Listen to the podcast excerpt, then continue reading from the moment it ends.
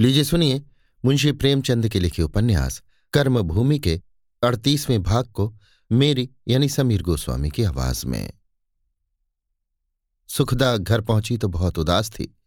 सार्वजनिक जीवन में हार का उसे ये पहला ही अनुभव था, और उसका मन किसी चाबुक खाए हुए अलहड़ बछेड़े की तरह सारा साज और बम और बंधन तोड़ ताड़ कर भाग जाने के लिए व्यग्र हो रहा था। ऐसे कायरों से क्या आशा की जा सकती है? जो लोग स्थायी लाभ के लिए थोड़े से कष्ट नहीं उठा सकते, उनके लिए संसार में अपमान और दुख के सिवा और क्या है? नैना मन में इस हार पर खुश थी। अपने घर में उसकी कुछ पूछ न थी और अब तक अपमान ही अपमान मिला था। फिर भी उसका भविष्य उसी घर से संबद्ध हो गया था। अपनी आँखें दुखती हैं तो फोड़ नहीं दी जाती। सेठ धनीराम ने जो ज़मीन हज़ारों में खरीदी थी, थोड़े ही दिनों में उसके लाखों में बिकने की आशा थी। वो सुखदा से कुछ कह तो न सकती थी, पर यह आंदोलन उसे बुरा मालूम होता था। सुखदा के प्रति अब उसकी वो भक्ति न रही थी। अपनी द्वेष तृष्णा शांत करने के ही लिए तो वो नगर में आग लगा रही है।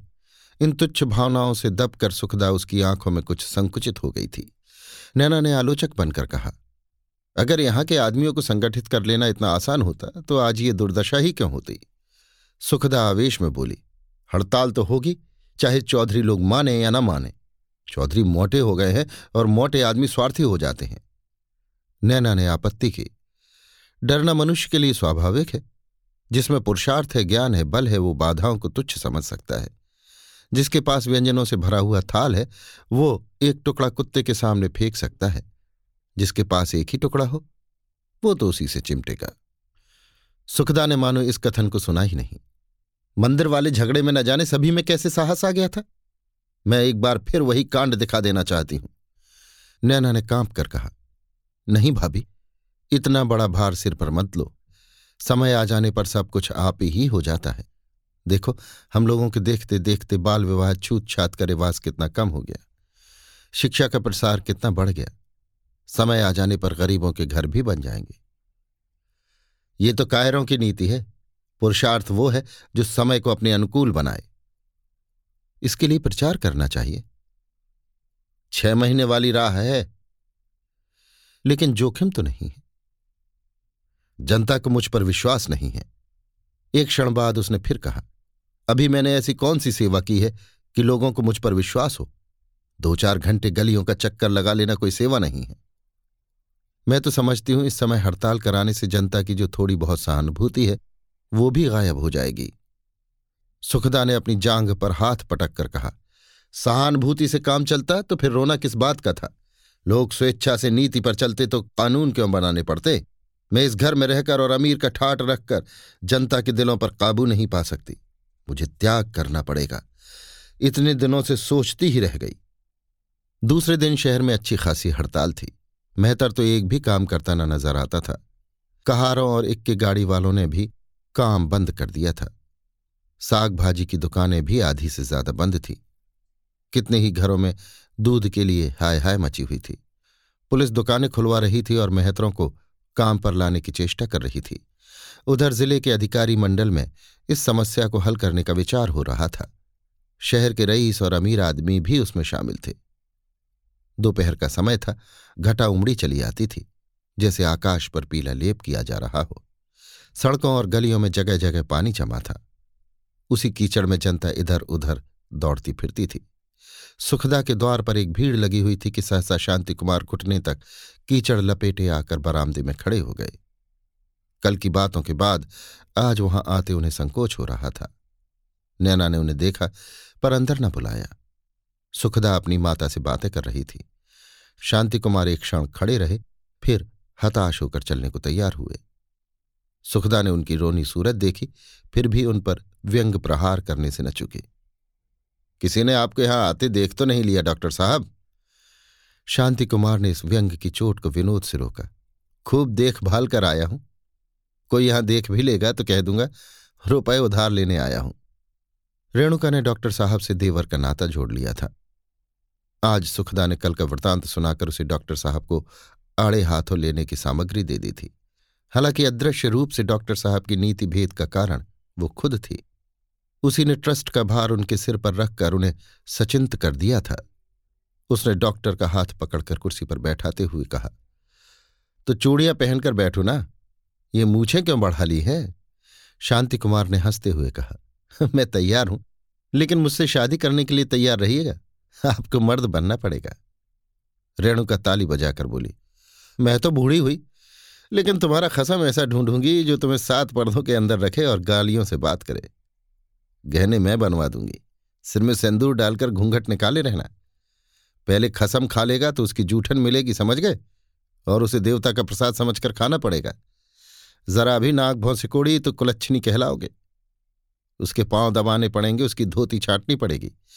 वो बाहर से आएगा तो उसके पाँव धोने पड़ेंगे और बच्चे भी जनने पड़ेंगे। बच्चे न हुए तो वो दूसरा ब्याह कर लेगा। फिर घर में लौंडी बनकर रहना पड़ेगा। शांति कुमार पर लगातार इतनी चोटें पड़ी कि हँसी भूल गई। मुँह जरा सा निकल आया। मुर्दनी ऐसी छा गई जैसे मुँह बंध गया। जबड़े फैलाने से भी न फैलते थे। रेणुका ने उसकी दो चार बार पहले भी हँसी की थी। पर आज तो उसने उन्हें रुलाकर छोड़ा। परिहास में औरत अजय होती है, खासकर जब वो बूढ़ी हो। उन्होंने घड़ी देखकर कहा, एक बज रहा है, आज तो हड़ताल अच्छी रही। रेणुका ने फिर चुटकी ली, आप तो घर में लेटे थे, आपको क्या खबर? शांति कुमार ने अपनी कारगुजारी जताई, उन आराम से लेटने वालों में मैं नहीं हूँ। हर एक आंदोलन में ऐसे आदमियों की भी ज़रूरत होती है, जो गुप्त रूप से उसकी मदद करते रहें। मैंने अपनी नीत बदल दी है, और मुझे अनुभव हो रहा है कि मैं इस तरह कुछ कम सेवा नहीं कर सकता। आज नौजवान सभा के दस बारह युवकों को तैनात कराया हूँ। नहीं इसकी चौथाई हड़ताल भी ना होती। रेणुका ने बेटी की पीठ पर एक थपकी देकर कहा, तब तू इन्हें क्यों बदनाम कर रही थी? बेचारे ने इतनी जान खपाई, फिर भी बदनाम हुए। मेरी समझ में भी ये नीति आ रही है। सबका आग में कूदना अच्छा नहीं। शांति कुमार कल के कार्यक्रम का निश्चय करके सुखदा को अपनी ओर से आश्वस्त करके चले गए। संध्या हो गई थी। बादल खुल गए थे और चाँद की सुनहरी जोत पृथ्वी के आंसुओं से भीगे हुए मुख पर जैसे मात्र स्नेह की वर्षा कर रही थी। सुखदा संध्या करने बैठी हुई थी। उस गहरे आत्मचिंतन में उसके मन की दुर्बलता किसी हठीले बालक की भांति रोती हुई मालूम हुई। क्या मनीराम ने उसका अपमान न किया होता तो वो हड़ताल के लिए इतना ज़ोर लगाती? उसने अभिमान से कहा, हाँ हाँ, ज़रूर लगाती। ये विचार बहुत पहले उसके मन में आया था। धनीराम को हानि होती है तो हो। इस भय से वो अपने कर्तव्य का त्याग क्यों करे? जब वो अपना सर्वस्व इस उद्योग के लिए होम करने को तुली हुई है तो दूसरों के हानि लाभ की उसे क्या चिंता हो सकती है? इस तरह मन को समझाकर उसने संध्या समाप्त की और नीचे उतरी थी कि लाला समरकांत आकर खड़े हो गए। उनके मुख पर विषाद की रेखा झलक रही थी और होठ इस तरह फड़क रहे थे, मानो मन का आवेश बाहर निकलने के लिए विकल हो रहा हो। सुखदा ने पूछा, आप कुछ घबराए हुए हैं, दादाजी? क्या बात है? समरकांत की सारी देह जैसे काँप उठी। आंसुओं के वेग को बलपूर्वक रोकने की चेष्टा करके बोले एक पुलिस कर्मचारी अभी दुकान पर ऐसी सूचना दे गया है कि क्या कहूँ? ये कहते कहते उनका कंठ स्वर जैसे गहरे जल में डुबकियाँ खाने लगा। सुखदा ने आशंकित होकर पूछा तो कहिए ना, क्या कह गया है? हरिद्वार में तो सब कुशल है। समरकांत ने उसकी आशंकाओं को दूसरी ओर बहकते देख जल्दी से कहा, नहीं नहीं, उधर की कोई बात नहीं। है तुम्हारे विषय में था। तुम्हारी गिरफ्तारी का वारंट निकल गया सुखदा ने हंसकर कहा अच्छा मेरी गिरफ्तारी का वारंट है तो उसके लिए आप इतना क्यों घबरा रहे हैं? मगर आखिर मेरा अपराध क्या है? समरकांत ने मन को संभाल कर कहा, यही हड़ताल है। आज अफसरों में सलाह हुई है और वहाँ यही निश्चय हुआ कि तुम्हें और चौधरियों को पकड़ लिया जाए। इनके पास दमन ही एक दवा है। असंतोष के कारणों को दूर न करेंगे, बस पकड़ धकड़ से काम लेंगे, जैसे कोई माता भूख से रोते बालक को पीट कर चुप कराना चाहे। सुखदा शांत भाव से बोली, जिस समाज का आधार ही अन्याय पर हो, उसकी सरकार के पास दमन के सिवा और क्या दवा हो सकती है? लेकिन इससे कोई ये ना समझे कि आंदोलन दब जाएगा। उसी तरह जैसे कोई गेंद टक्कर खाकर और ज़ोर से उछलता है।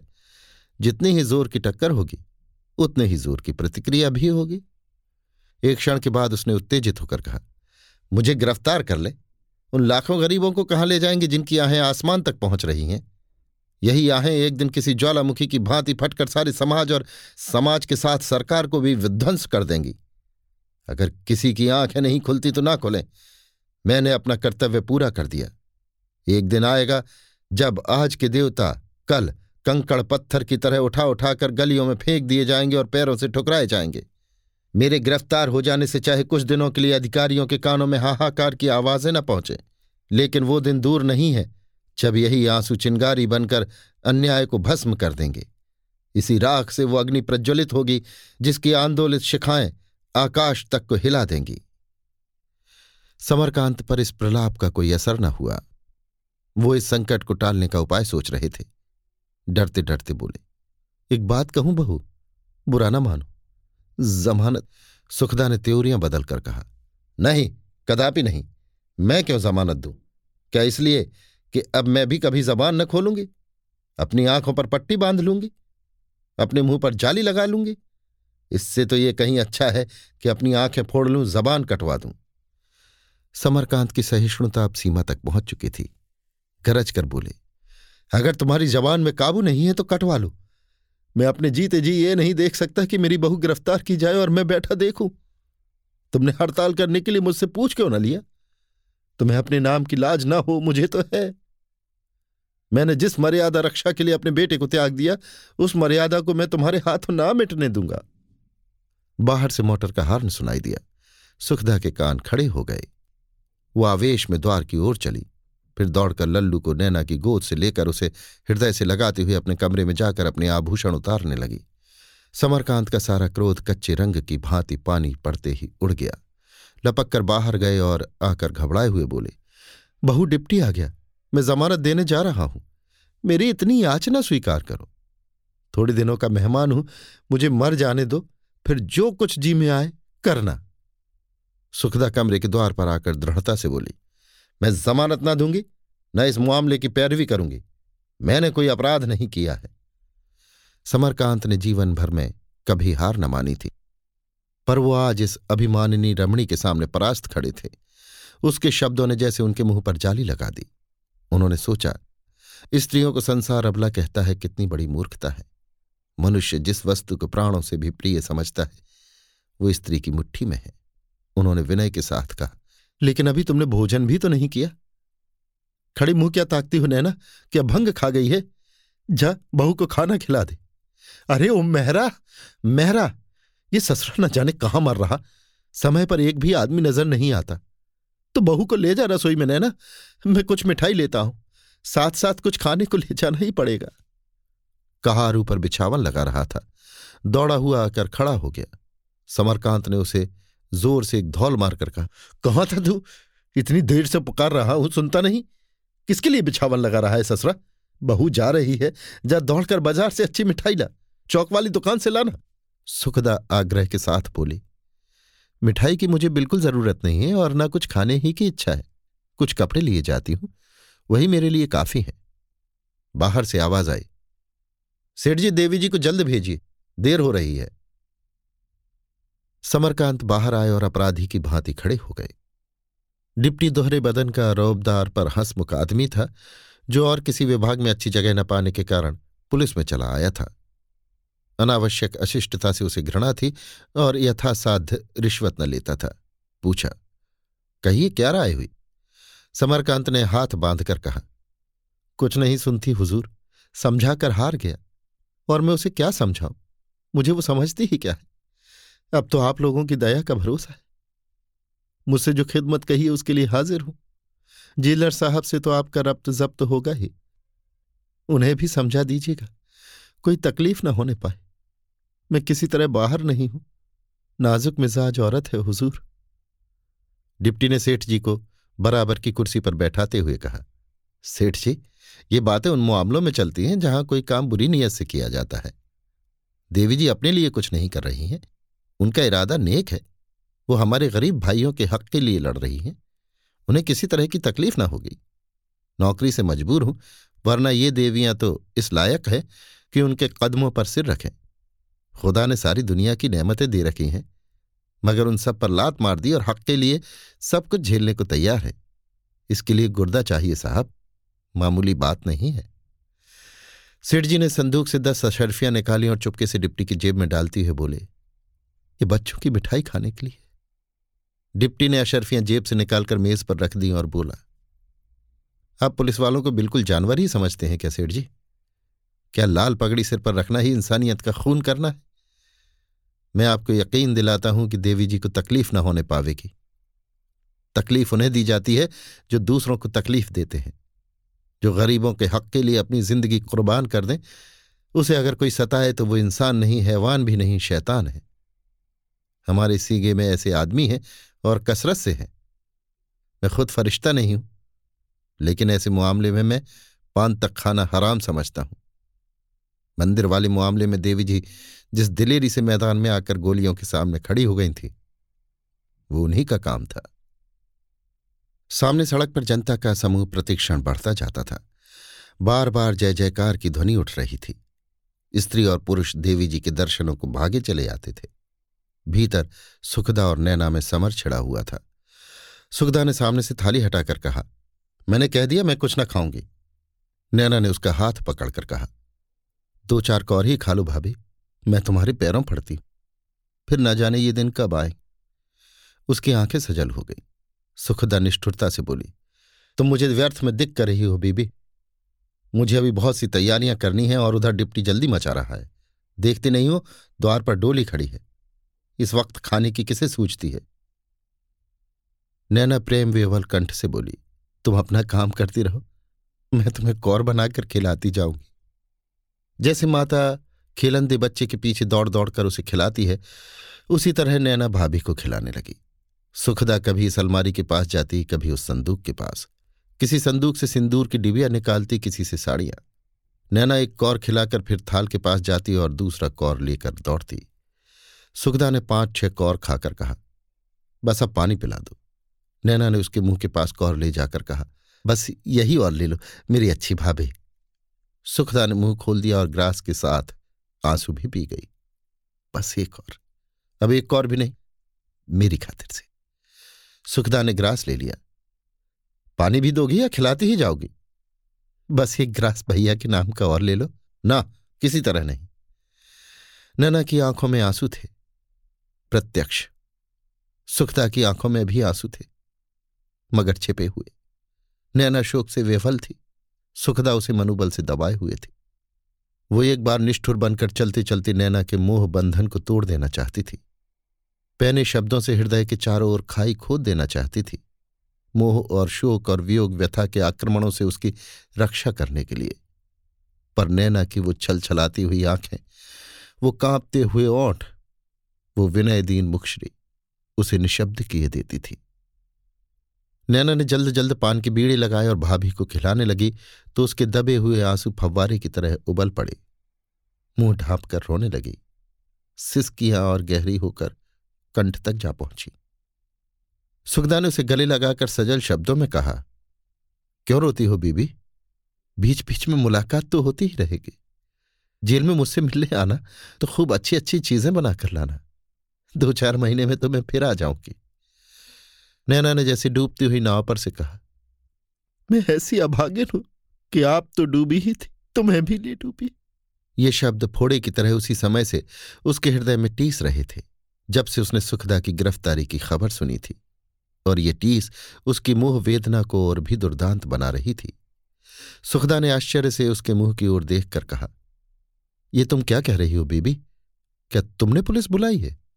नैना ने ग्लानी से भरे कष्ट से कहा, वो पत्थर की हवेली वालों का कुछ अक्र है। सेठ धनीराम शहर में इसी नाम से प्रसिद्ध थे। मैं किसी को गालियाँ नहीं देती, पर उनका किया उनके आगे आएगा। जिस आदमी के लिए एक मुँह से भी आशीर्वाद न निकलता, उसका जीना व्यर्था है। सुखदा ने उदास होकर कहा, उनका इसमें क्या दोष है बीबी?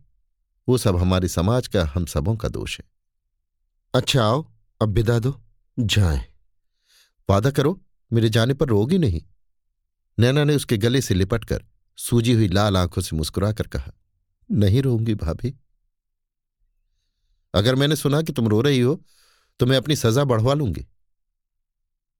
भैया को तो यह समाचार देना ही होगा। तुम्हारी जैसी इच्छा हो करना, अम्मा को समझाती रहना। उनके पास कोई आदमी भेजा गया है या नहीं? उन्हें बुलाने से और देर ही तो होती। घंटों न छोड़ती। सुनकर दौड़ी आएँगी। हाँ आएँगी तो पर रोएँगी नहीं। उनका प्रेम आँखों में है। हृदय तक उसकी जड़ नहीं पहुँचती। दोनों द्वार की ओर चली। नैना ने लल्लू को माँ की गोद से उतारकर प्यार करना चाहा पर वो न उतरा। नैना से बहुत हिला था पर आज वो अबोध आँखों से देख रहा था माता कहीं जा रही है। उसकी गोद से कैसे उतरे? उसे छोड़कर वो चली जाए तो बेचारा क्या कर लेगा? नैना ने उसका चुम्बन लेकर कहा, बालक बड़े निर्दयी होते हैं।